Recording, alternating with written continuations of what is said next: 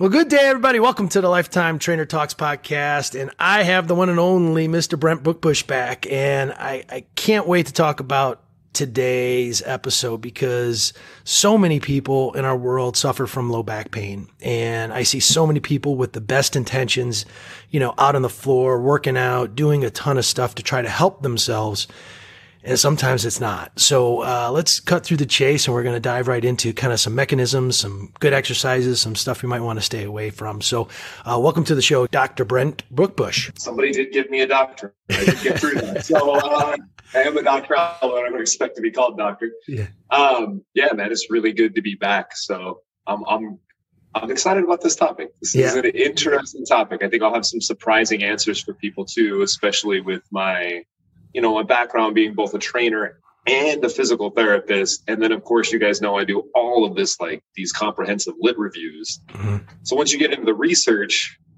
the you have the practice, and then you have kind of like what you hear in the theory, and then you have the reality of the situation, and those things don't always like match up as neatly as you would think they would. And and, and it's it's great because you know, I even prior to the episode threw some things at you that, you know, I was reading from years back and just different things. And you're like, uh, yeah, that's, no, that's not really true. so, but, well, let's jump into it. Let's, let's start with the, the fundamentals here. And, you know, there's a lot of different mechanisms of, of back pain and, you know, specifically low back pain. And I'd love for you to, just start with the fundamentals of, you know, there's things like disc herniations and subluxations and facet syndrome. Would you mind just let's start right there and talk about what are those things and, you know, are those, you know, how big of issues are those, you know, as as time goes on or in the beginning? Yeah, so uh this is one of those things where it's like doesn't matter. Um, and I know that sounds strange because people are like, oh, herniated disc versus whether it's a facet, that's got to change. What? What are we actually trying to change, right? So if we're trying to come up with a diagnosis, if we're trying to come up with an explanation for pain,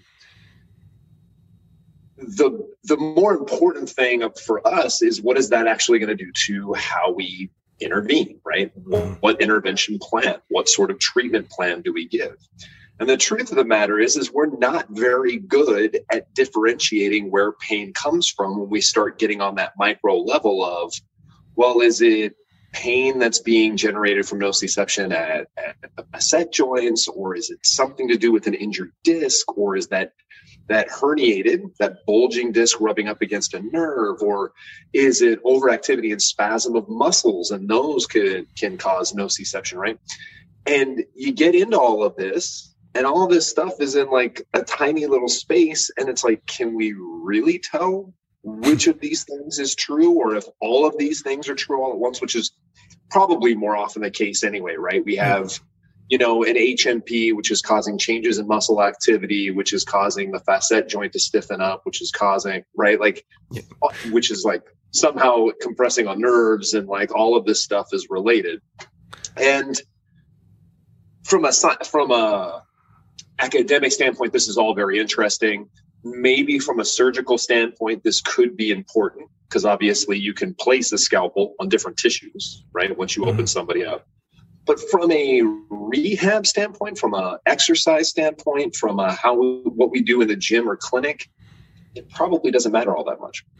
So, but are there any, I guess, contraindicated things like if somebody has a herniation, it, eh, you know, what should you potentially stay away from? And we'll get into exercise and different things, but just generally speaking, if if somebody has, you know, herniation, you know, how big a deal is it? Because, you know, sometimes people get freaked out when they go, my doc said I need herniation and I gotta, you know, get it cut out and I gotta get a, you know, all these things. And from what I've heard, and I'd love your, your, your response to this is that almost, you know, whatever percent, 50, 60% of the population has herniations, but they're asymptomatic. And, and again, I don't know the percentage, but I've heard a pretty high percent. So you were asking like how serious is a herniated nucleus pulposus versus a nerve root compression versus a facet joint issue. And the truth of the matter is, and this I should have said at that beginning rant, is we're not very good at differentiating between those three things with our diagnostic orthopedic tests. So when somebody gets a diagnosis and it comes to me and it's like, doctor says this person has an HNP, which is the technical acronym for a herniation, right? Herniated nucleus pulposus, right? Herniation. So somebody comes in and they're like, my doctor says I have a herniation. I don't really care. Um, because the truth of the matter is, is like he has no better way of differentiating between a herniation or a nerve root compression than I do right? We all use kind of the same special tests. And when it comes to differentiation, we're just not that good at good at differentiating those things that are very close together. Mm-hmm. So let's start there. Realize that if you have low back pain, you have low back pain. And it's probably not that serious, regardless of what it's been labeled. Right. And we'll talk about what makes low back pain serious here in a second. Yeah. Now, how serious is low back pain? Well, I can tell you that the average low back pain is gone within three to six months. Right. So that's something to think about. And I tell clients this all the time hey, this is going to suck and it's going to suck for a little while, but you're going to get better. Mm-hmm. Right. Sometimes we get lucky and things disappear really, really fast. Um, and obviously, if you're a really good physical therapist, you're going to increase or decrease the length of recovery. You'll get back to 100% symptom free faster, or you'll decrease symptoms significantly faster. So that if somebody doesn't get 100% better in less time, maybe they get 80% better really quick, and then they have a slow tail off for that last 20% as their tissues heal for whatever facet, nerve, herniated disc, muscle damage that they happen to do. Mm-hmm. Right. Now, when does low back pain get really serious? And this well, is when wait, I say wait, serious. I'm sorry to, before we get dive into that though, and and there is a good portion of the population that I've heard that has herniations but are completely asymptomatic from from a pain standpoint. Is that almost, correct? Almost everybody. Yeah, that's what I thought.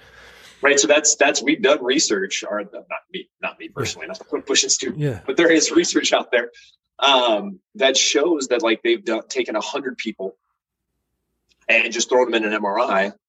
And like everybody has some level of herniation somewhere. Mm. Most of them totally asymptomatic. And then it gets even a little sketchier when you look at low back pain individuals. You'll get this like mix of like herniations, not herniations. And then in the herniation group, not all of the herniations found will match the symptoms that have been seen in the in the person's evaluation.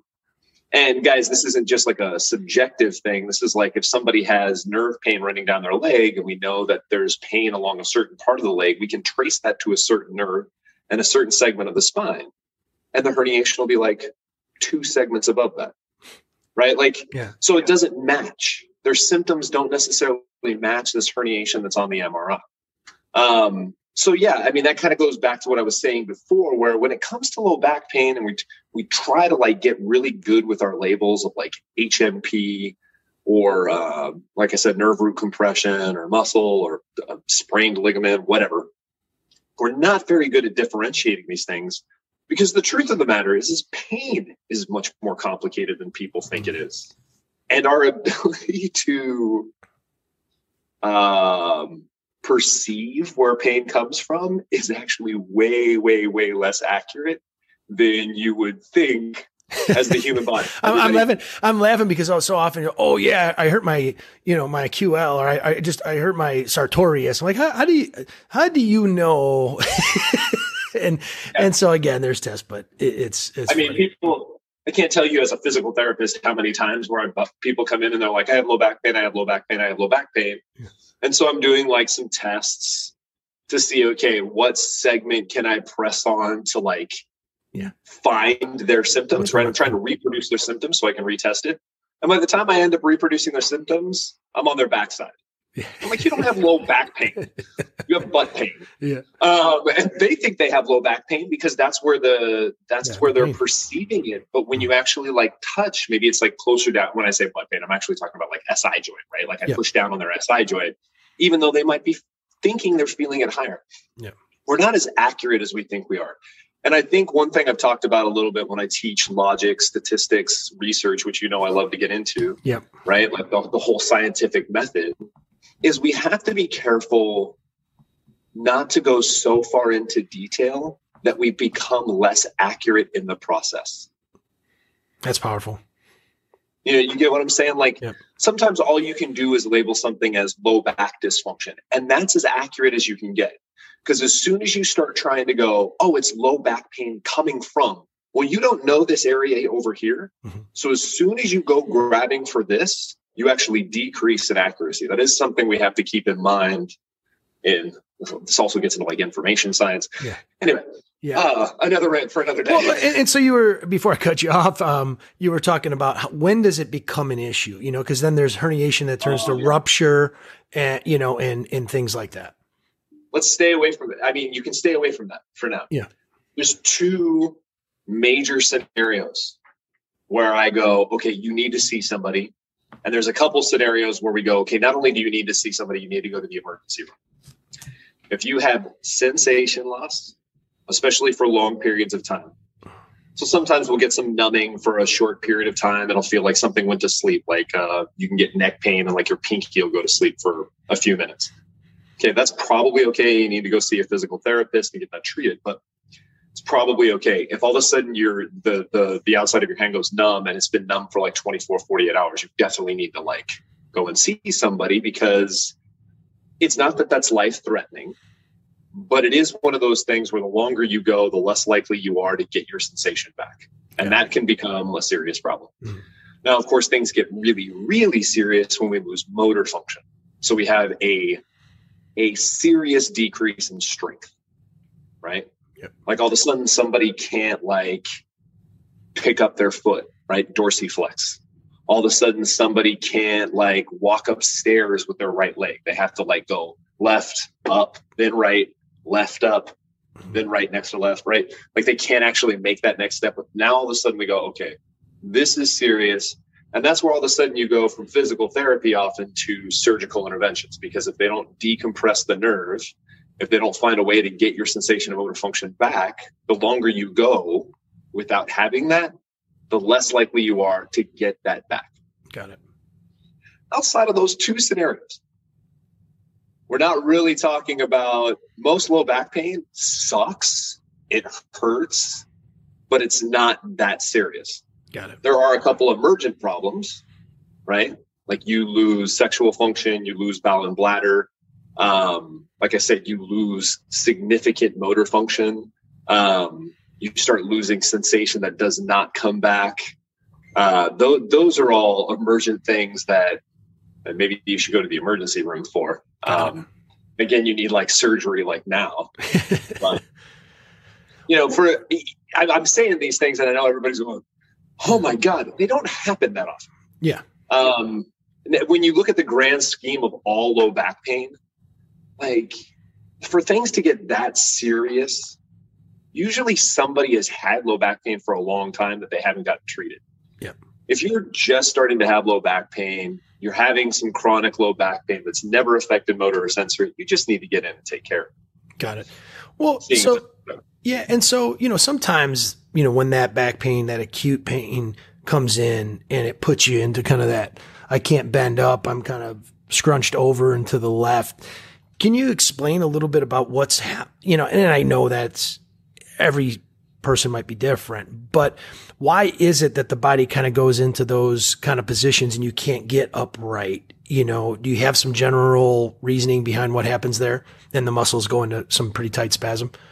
Yeah, we can hypothesize, and chances are people are not that different from each other, mm-hmm. but um, we don't have all the answers here. It gets a little complicated, right? So you injure some tissues whatever tissue you happen to injure, you can imagine your body is probably going to try to do something to compensate for that tissue injury and maybe take you into a position that puts less stress on those tissues. That's one potential theory right? So if you strain something really, really bad, let's say you have a grade two strain of some ligament between two lumbar vertebrae, maybe your body tries to put you into a position that doesn't pull on those, those that ligament so that you're out of that pain or out of that uh, potential for increased tissue injury beyond beyond that. The other thing to think about is as soon as you go into pain, you set off, this is more complicated, sets off a bunch of reflexive changes in muscle activity, sensory reception, uh, potentially joint stiffness. All of these things are tied to reflexes with pain. So you'll get pain, you'll injure some tissues, and immediately the muscles around it start going into some overactivity. And, that, and that's almost a protective mechanism, correct? Right. Yeah, it, these two things that I'm talking about, this hypothesis of getting away from the tissue injury or working around the tissue injury, and then all of these reflexive things are obviously related. Mm-hmm. Um, unfortunately, they don't always match because sometimes the compensation pattern can actually put more stress on these tissues and eventually will, which is why rehab becomes so important, right? You got to find a way to put everything back into balance. Yeah. Um, but yeah, you have all these reflexive changes where certain things go, certain muscles go into overactivity. They spasm to like clamp down and, and keep you from moving. Well, that causes other reflexive changes that causes other muscles to completely shut down, right?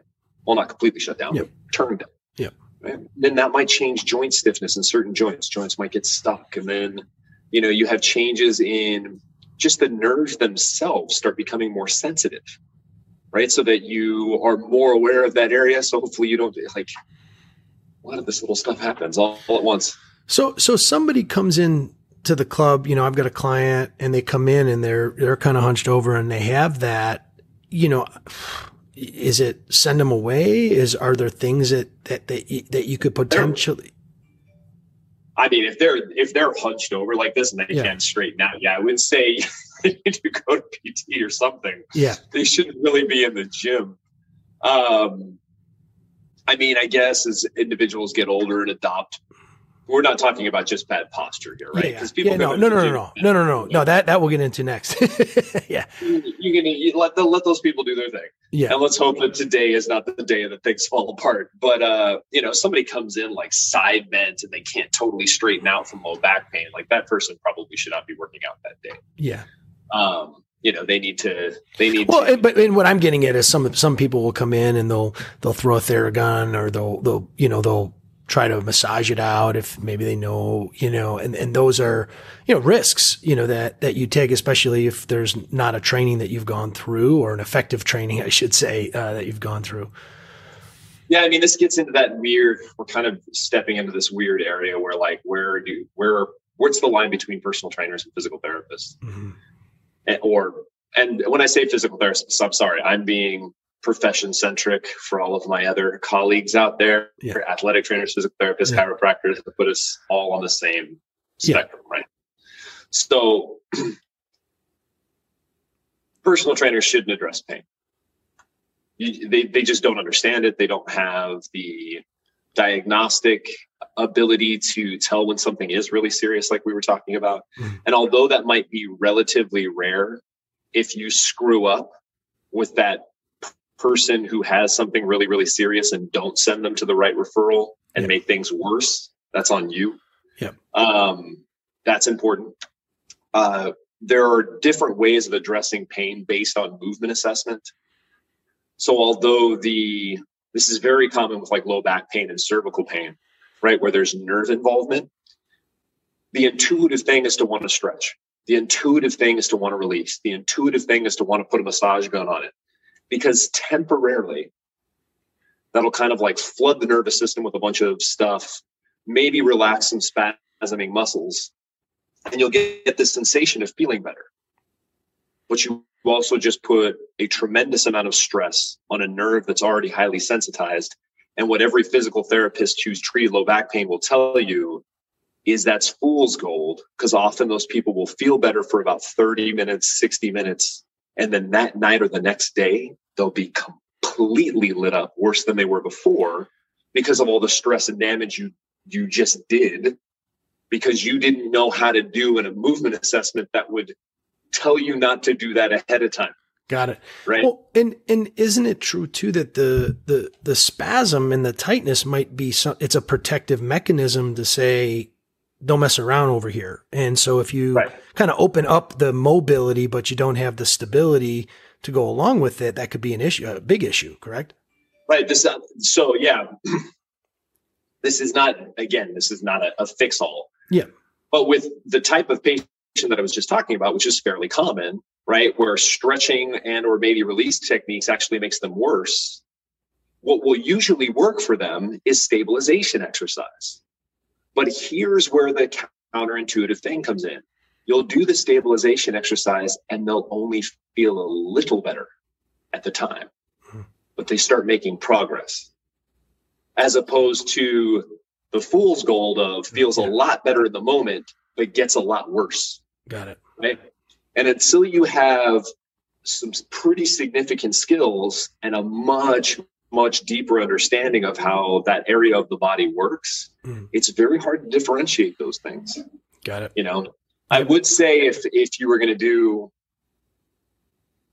if you were going to lean towards anything with low back pain, I would stick to like low level quadrupeds and stabilization work and stay away from stretching and release work. I think if I was going to make a, a blanket recommendation. Yeah. And we'll get into uh, that a little bit later too on just some some yeah. do's and don'ts. But so to kind of change it up a little bit, but but still similar is obviously, you know, your sitting's the new smoking and blah, blah, blah, all this stuff. But, you know, sitting in posture, you know, especially in front of, you know, kids now growing up in front of the games a lot more, in front of the screen a lot more based on school or whatever.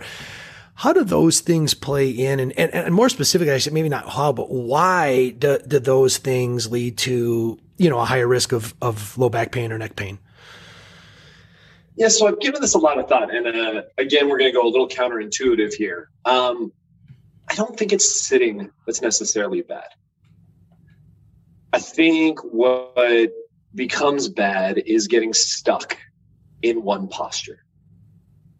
This is what becomes really, really problematic. And the reason why I say this is when you look at the compensation patterns that are developed, when you look at the impairments that are correlated with pain, and when I say impairments, I mean like a range of motion loss or a weakness in a particular or decrease in activity of a particular muscle or you know something identifiable that we can say, okay, the body is now working less well. Mm-hmm when you look at those impairments, generally speaking, they're very predictable for a particular symptom cluster. So there are very predictable things that happen with low back pain asymmetrical hip range of motion, loss of um, lumbar rotation range of motion, uh, decreased activity of the gluteus medius, gluteus maximus, decreased activity of the intrinsic core. Right. So we have some of these common impairments here's the rub and why the sitting thing doesn't make sense is when you look at those impairments for that particular symptom cluster, it's pretty much the same for desk jockeys, right? Me, right? Sitting behind a desk all day. It's the same for athletes. It's the same for manual labor. It's the same for people who stand all day, right? Remember, like people used to talk about how, oh, I want my I want my soft mats because I stand behind, you know, a counter all day and, you know, because you're a cashier, because you, you know, work at Subway or whatever you happen to do. It's fine. Or you work at Amazon and you're, you're moving around stuff. They all have the same compensation patterns. So the sitting thing by itself doesn't quite make sense. I think where we get stuck is when we get stuck in the same position for a really long time and we start adapting our body literally starts adapting to that position. Hmm. So in sitting, obviously, you know, it's like, okay, well, if you're going to keep me in this hip flexed position, I'm just going to make hip flexed position more comfortable, which is fine until you stand up. Yep. Um, I think so. You right now, I'm standing and I'm talking to you at my computer. The reason I can do this is because I have a standing desk. And people are like, "Oh, standing desk. That's the way to be healthy." kind of there's a, there's a caveat here. I actually have a standing desk. I, I got I spent a little bit more money to get the one that goes up and down, hmm. right? And has like the little electronic controls. So I have a sitting height and I have a standing height. The important thing about having a standing desk is not standing all day. It is the fact that I can stand for an hour. I can sit for a couple hours. I can get back up and stand for a half an hour. I can sit for a few minutes. If my back starts bothering me, I can stand for a couple hours. Like I'm going up and down, right? And it's comfortable for me to do that. Um, and with that, I never get stuck in one posture. Beautiful, beautiful, beautiful. Well, so, you know, there's, a lot of people talking about, you know, very common muscular imbalances that lead to low back pain, whether it's, you know, the, the quadratus lumborum or QL or, or just the erectors or, you know, tight hip flexors. You know, again, generally speaking, can you, can you be, can you, can you kind of decipher through and give some knowledge around, you know, what happens there, why, and, you know, is that, is that accurate? It's not one muscle. That's the first thing. Like, oh, and I forgot about the big one, the TVA not working. yeah. yeah. Is the TVA working less in low back pain? Yes, but that's not the only thing going on. Mm-hmm. So, one of the big evolutions of these predictive models of postural dysfunction, let's start with Janda, right? Mm-hmm. Upper cross syndrome, lower cross syndrome, pronation distortion syndrome. And then hopefully I can take a little credit and say that our predictive models of postural dysfunction are the most evolved, the most recent update of these. Beautiful. One of the giant leaps in logic that I think I've made was realizing that you actually have to account for all of the muscles, all of the joints, and how all of them are compensating because it is an integrated system.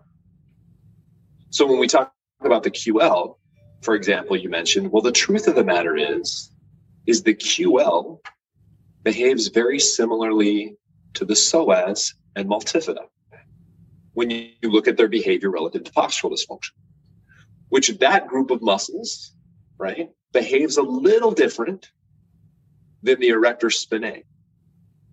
And those muscles have adopted a different type of behavior than the external obliques and rectus abdominis, which is different than the transverse abdominis, diaphragm, pelvic floor, right? So you have these groups that are shifting. Now, at the Brookbush Institute, and I think NASM and um, Janda before that, right? Janda was phasic and tonic. Mm-hmm. But then we started using terms like uh, overactive, underactive, and then we brought in short and long. Now, the truth of the matter is, is we probably should be labeling these things in categories, right? Based on a group of adaptive changes that happen to each one of these little pairings of muscles that I was talking about, because they all kind of like adopt their own. That that group has a certain type of behavior, has a certain personality. Instead, what we end up doing to make it a little easier for practice is we go, well, the rectus abdominis is long and overactive. Now, technically, that should be like a category four or something like that, right? Yeah. But I'll get into that in a future course and why that's important. But but did you say long and long and overactive? Over, yeah. Okay. So why is long and overactive as a label important? What are we actually trying to do? Well, we're trying to give ourselves as practitioners indicators of what we should do to that muscle, right? So that whether the muscle is long or short and whether the muscle is actually overactive or underactive doesn't actually matter as much as what is that implying, which is if it's long and overactive, if we know it's long, we're not going to stretch it. But if it's overactive, maybe we want to release it. If it's overactive, maybe we don't want to keep working it and isolating it in different exercises because that could increase the activity right? If something's short and overactive, then we know we need to release and lengthen it. That's how that muscle responds best. That's the interventions that that muscle responds best to on a therapeutic sort of thing or a corrective exercise sort of thing, right? So the complication all of this comes into is all of the muscles are involved in every compensation. It takes a you want to take your corrective exercise knowledge up a huge notch, learn your anatomy. all of it. Yeah. Right? Like, can you name all of the hip flexors? Oh, I know my psoas. Yep. nice start. Yeah. And that's all it is. Right? What about your rectus femoris? What about your TFL? What about your sartorius? What about your iliacus? What about the adductor, the anterior adductor muscles? Right? Those are all also hip flexors. And if you don't know about those, and your goal is to improve hip extension, and all you try to do is affect the psoas somehow, um, and you leave the TFL behind, good luck. You're not necessarily going to get anywhere. Um, so yeah, it's a system. You got to think about all of it all at once. Well, and, and that kind of leads to the next question too, and and this could be a, a pretty deep conversation. Is you know how the foot impacts because you know sometimes you go to chiropractors and you know you got low back pain and they'll t- they'll put you in an orthotic and, and I don't necessarily know if I want to go down that road because that could open a can of worms here there but but how does that I mean obviously you just talked about look at all the muscles but then how does something like the foot impact back pain? So we just keep going down the the rabbit hole of an integrated system um, I can't tell you how many times I have addressed low back pain with ankle and foot dysfunction. Like that's super common, actually. Mm-hmm. That relationship is is stronger than most people are giving credit for, and unfortunately, we don't even have a lot of research because there just isn't research done to kind of make that correlation. There's some, there's some strong research. There's actually a prospective study uh, that demonstrates that people with foot ankle dysfunction are more likely to have low back pain in the future. But anyway, um, well, and, and I think I want to also include not only low back pain, but low back muscle tightness and how that could also, you know, impact because I think a lot of times, you know, prior to the pain or, or whatnot, people are saying I'm really stiff or they're trying to be, go out and golf and they don't have the rotation and they keep trying to stretch their back and do certain things, but the problem might be in the foot. Right. Yeah. So, like I said, it's an integrated system. So you know, for example, we were talking a little bit, I, I mentioned this real quickly. Uh, asymmetry and hip rotation is highly correlated with low back pain. Well, is hip rotation correlated with foot mechanics? And the answer to that question is absolutely. Mm-hmm. So inversion and eversion of the ankle during gait walking has a direct correlation with the amount of hip internal and external rotation that happens during gait. So if I have weird foot mechanics, every step I take is altering my hip internal and external rotation. And we know if that leads to adaptive changes in hip range of motion, which given enough time, it will. Body's wonderfully at adapting to things long term, right? And it ends up with a little asymmetry, just a little one. Boom. Chances of low back pain just went up a significant amount, right? So, I mean, you talked about golf. Golf is a perfect example where you can also take this to a very biomechanical place mm-hmm. and go, okay, if you try to swing a golf club, most of your rotation should not be coming from lumbar rotation. Your lumbar spine is not exactly built to rotate much. However, your hips are. Right? Your hips is where you should be getting a lot of that rotation from. So again, if we have this foot ankle dysfunction that's led to changes that have reduced, let's say, hip range of motion on one side, every time you get stuck in hip rotation, right, I know you guys can't see my hips, but just imagine my hips get stuck. Now, where am I going to turn? My spine, right? And that creates all this excessive torque on my spine every time I take a shot, right? That's that's going to break things down eventually, right? It may not happen at first, but it will eventually. And just to back this whole thing up, you might be going, oh, well, I have to address the back pain. You do have to address the back pain by fixing the root cause of the problem, which some of you guys have only gone back as far as going, damn, I got to hit, fix that hip rotation. Yes, you do. What caused the asymmetry in hip rotation to begin with?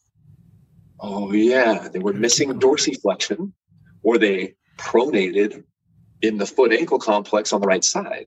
So if I fix the hip rotation, but I don't fix the compensation pattern at the foot ankle that was driving the adaptive changes in the hip, I'll fix the hip, which will make the low back come feel better. And what's going to happen? They're going to leave the clinic, and all of that's going to come back because the initial driver is still there. Got it. So maybe they get two weeks, three weeks, four weeks, two months of no back pain, yay! Yeah. And then boom, comes back. And maybe this time with a vengeance. Yep. Wow. Fantastic. Well, you know, we talked a lot, uh, you know, of different mechanisms and different possibilities, obviously, in in what goes on with the muscles and the nerves. And I'd love to dive into some, you know, some do's and don'ts. So, you know, I don't like to call exercises necessarily bad, but just what are the higher risk? Like, you know, what are exercises that, you know, people probably should stay away from if they're asymptomatic today, but they've had low back pain, you know, in the past or a propensity towards that? I would say if you're not currently symptomatic, now is your chance to gently try new activities. But with that being said, if you have a history of low back pain, especially if that back pain has been debilitating in the past, right? So it is, when I say debilitating, I don't mean like permanently debilitating. I mean like it has changed your ability to work. It has changed your ability to function. You've had to take days off of work. Like that's debilitation, right? Yeah. So if you've had debilitating back pain in the past, you need to try activities and realize that it's not right then that you are judging the activity by.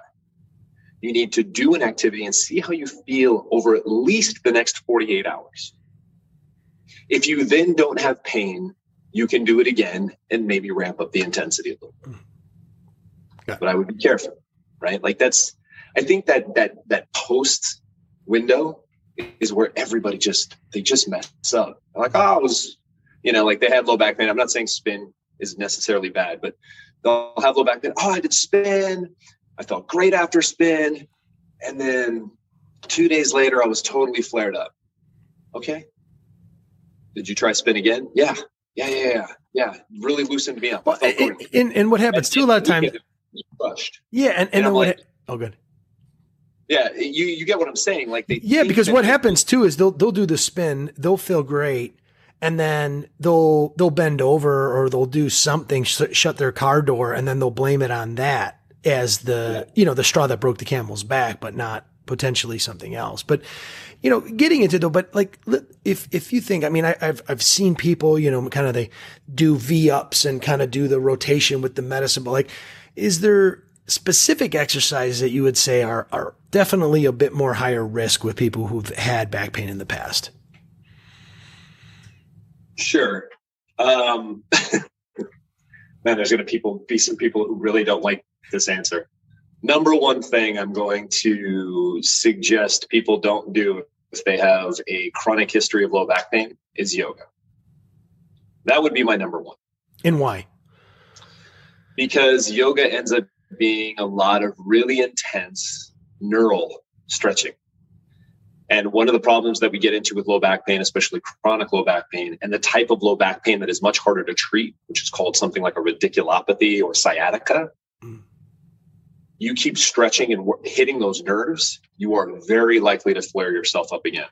Not to mention that that kind of what we were talking about before, where it's actually instability sometimes that becomes harder to treat at the lumbar spine. And yoga is obviously not geared towards strength. It's geared a lot more towards mobility. So you're kind of adding into that instability rather than adding into strength. I would say other things you want to stay away from strength training wise. I don't know why Olympic lifts have gotten so popular, but like stay away from Olympic lifts. Um, unless you're an Olympic lifter, I mean, Olympic lifts just their utility is not great. Um, even for athletes, we see a lot of professional organizations moving away from hmm. Olympic lifts because the risk is just too high. And there's other activities that, now, again, if you like Olympic lifting, do Olympic lifting, hmm. not taking away Olympic lifts from Olympic lifters. But if you're a basketball player, eh, probably not worth the risk to learn an Olympic lift. Like a box jump is going to be a lot more transferable to basketball anyway. Hmm.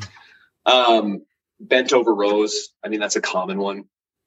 People are like, oh, but you gotta you gotta work the back to to learn how to strengthen the back. Yeah, bent over rows are a little weird, right? Like uh you don't usually bend over at 90 degrees and then go up and down and stay in a bent over position for like 75 seconds. So as a personal trainer, I generally stay away from them because I find that if you do them long enough, eventually you start having some low back pain. Mm. Um, the crazy core exercises, like you're talking about, generally speaking, core exercise would be better than not core exercise. Okay, which is why I don't put them at the top of the list, like yoga, Olympic lifting, and bent over rows. But to your point, leg raises, like it's hip flexor work, guys. It's not core work. And if you increase the activity of your hip flexors, reduce hip mobility, which is what usually happens with that, again, that's linked to low back pain. So that's not stuff we want to do. And that would be things like V ups, leg raises, um, hanging leg raises. We just see all sorts of variations of leg raises, mm-hmm. pikes. Uh, all that stuff is like, yeah, I'd probably stay away from that. My big core activities, the ones that we've gone back to and realized it's these activities with all of their progressions, is quadrupeds. And these are the ones that are good for you. Yeah. And really good for everybody. Everybody. Yeah. Like this is like the staples. These are the ones that I give to everybody. And I've kind of gone away from everything else because even with these four basic movement patterns, there's so many progressions and variations. You have yeah. plenty to. Hey, real quick, before we dive into that, I want to ask about one other thing uh, obviously deadlift, uh, and then and then the hex bar deadlift, and you know. I was going to get into my. I was going to put that on the things that you should be doing. Okay. Okay. Perfect. All right. we'll get back to that. Yeah. I'm not done with deadlifts. Yeah. this is just. They're not even on my list of things people shouldn't be doing. They're, okay, they're not on the list at all. Right. So we say yoga, Olympic lifting.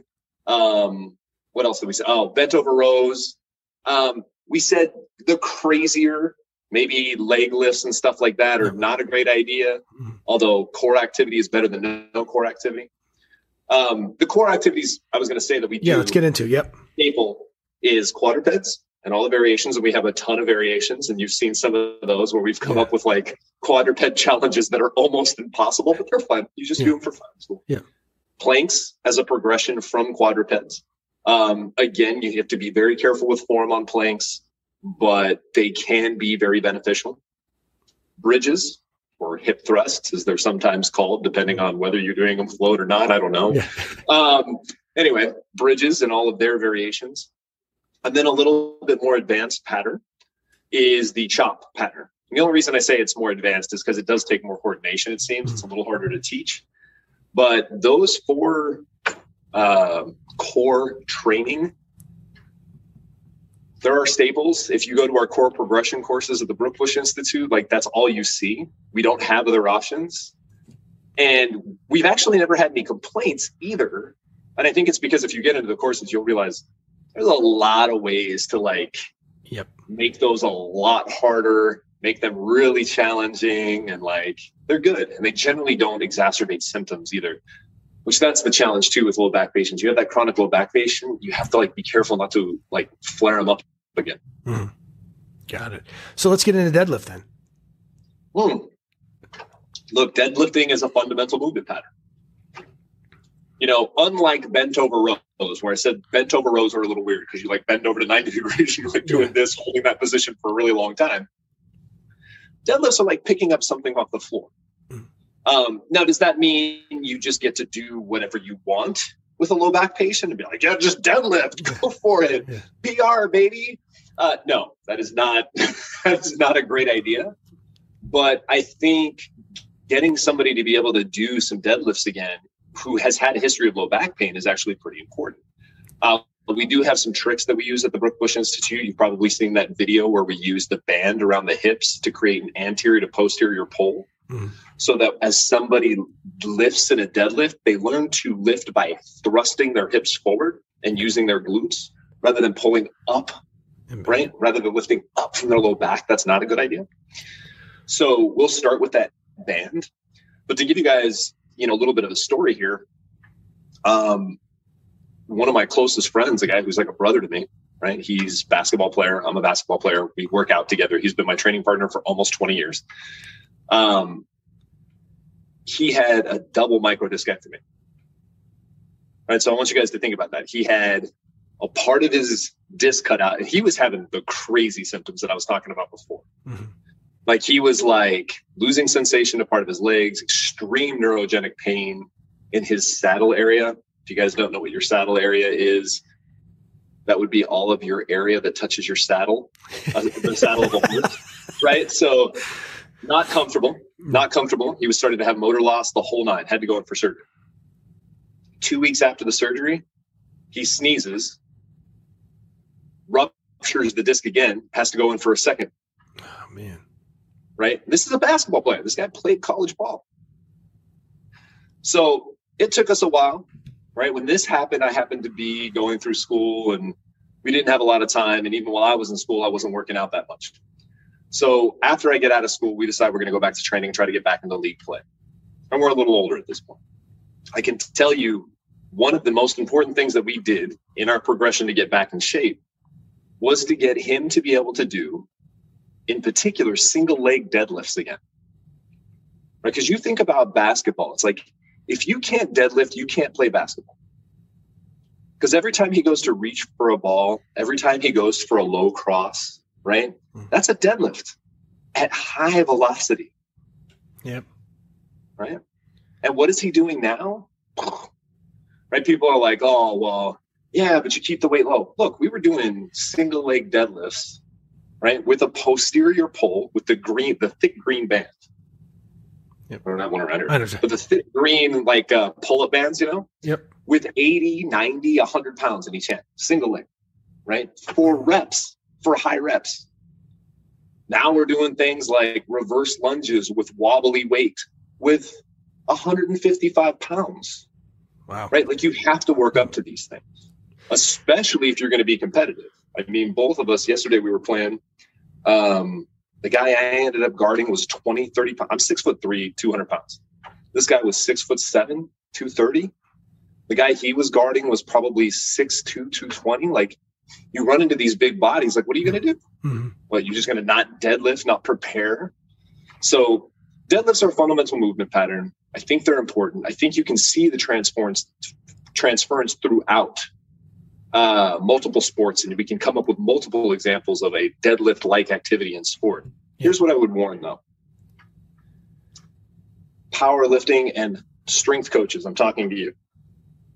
If you think powerlifting is the ideal model for a deadlift, you are dead wrong. And I need to say that that clearly because people have come to this ridiculous assumption that because powerlifters can deadlift the most weight, that is how everybody should be deadlifting. Despite the fact that some of these deadlift techniques have absolutely nothing to do with functional activities like running or jumping. You don't jump with your feet turned out 45 degrees and wide while you hold the bar like this, right?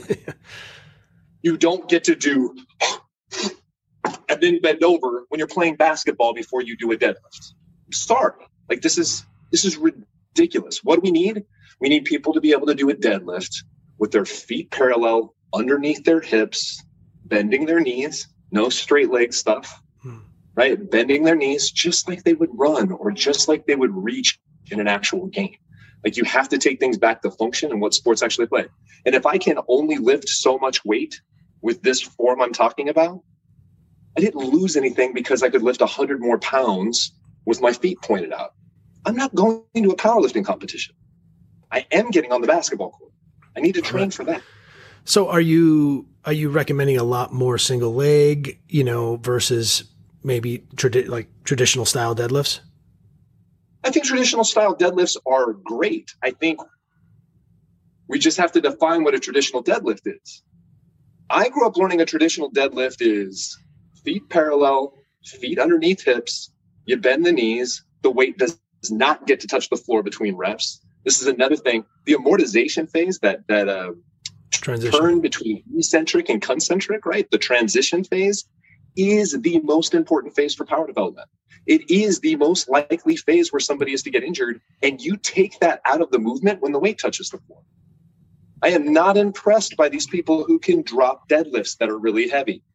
I'm impressed by the person who can do a couple reps, three reps in a row with really heavy weight without touching the floor because they're getting around that really difficult amortization phase at that load. That's impressive.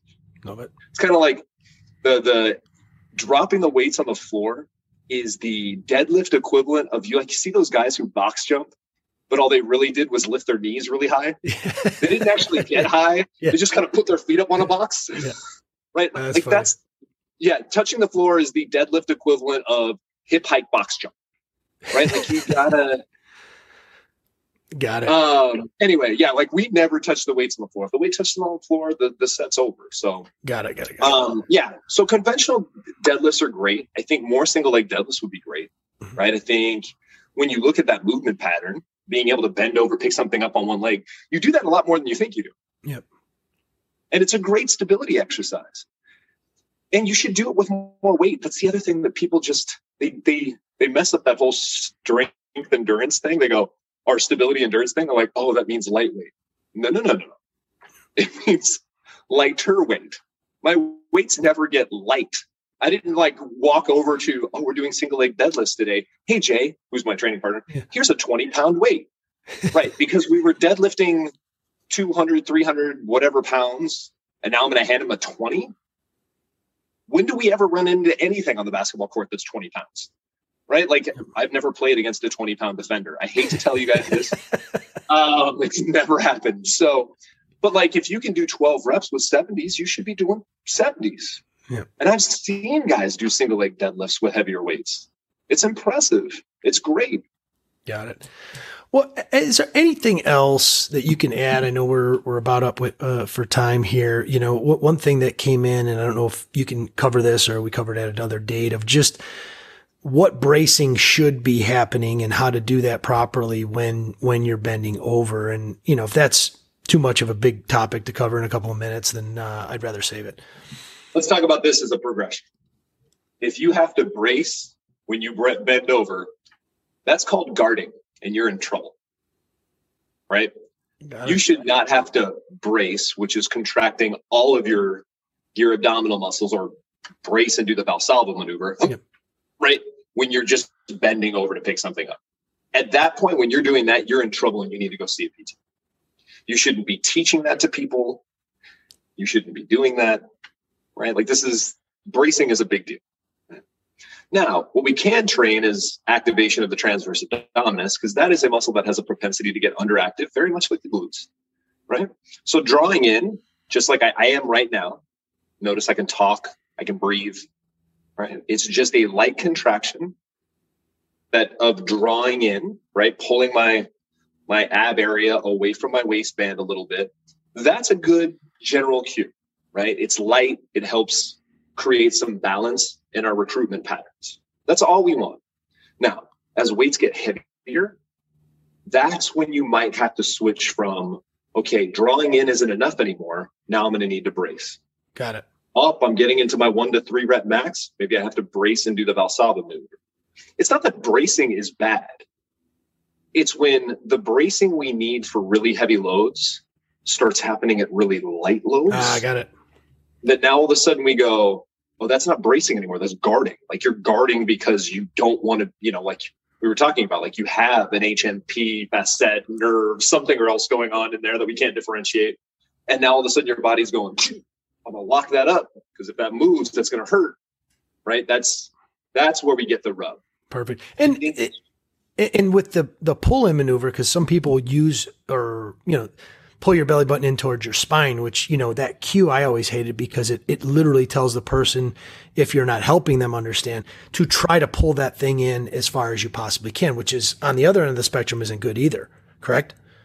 Yeah, it's it's interesting because this all comes down to a if you guys want to get into the history of this, this all comes down to a debate between the Richardson, Hodges, and Hides crew. Mm-hmm.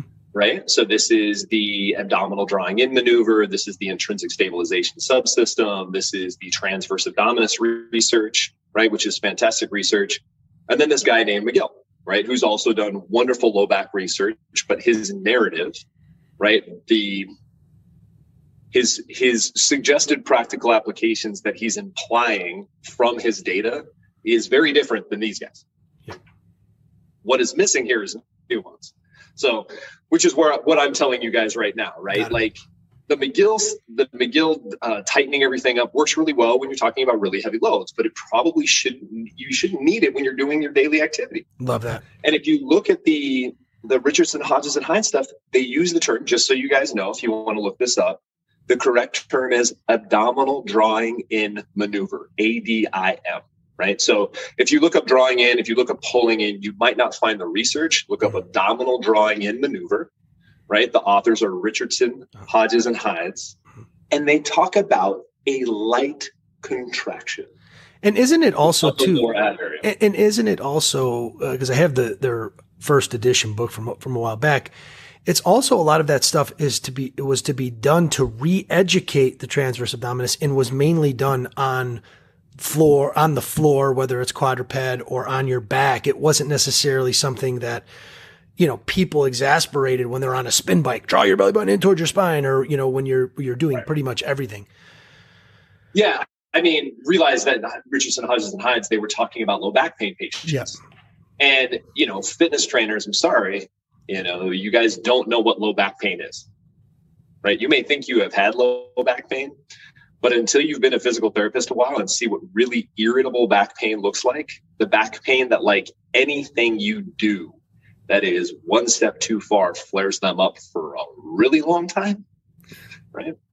That's where that Hodges and Hides like dead bug and being on your back and just working on maintaining pressures with the blood pressure cuff under your back. You've seen that stuff, right? Yep, yep. That all comes from like, okay, we're just trying to re-educate the TVA and give some somebody something to try to get out of this irritable phase where little increases in intensity can cause really big flare-ups. Yeah. Right. We want to get to the point where like we have a little breathing room and we can try some stuff to get them to the the strengthening phase. Love it. Now, like I said, I don't think abdominal drawing in in general is a bad move.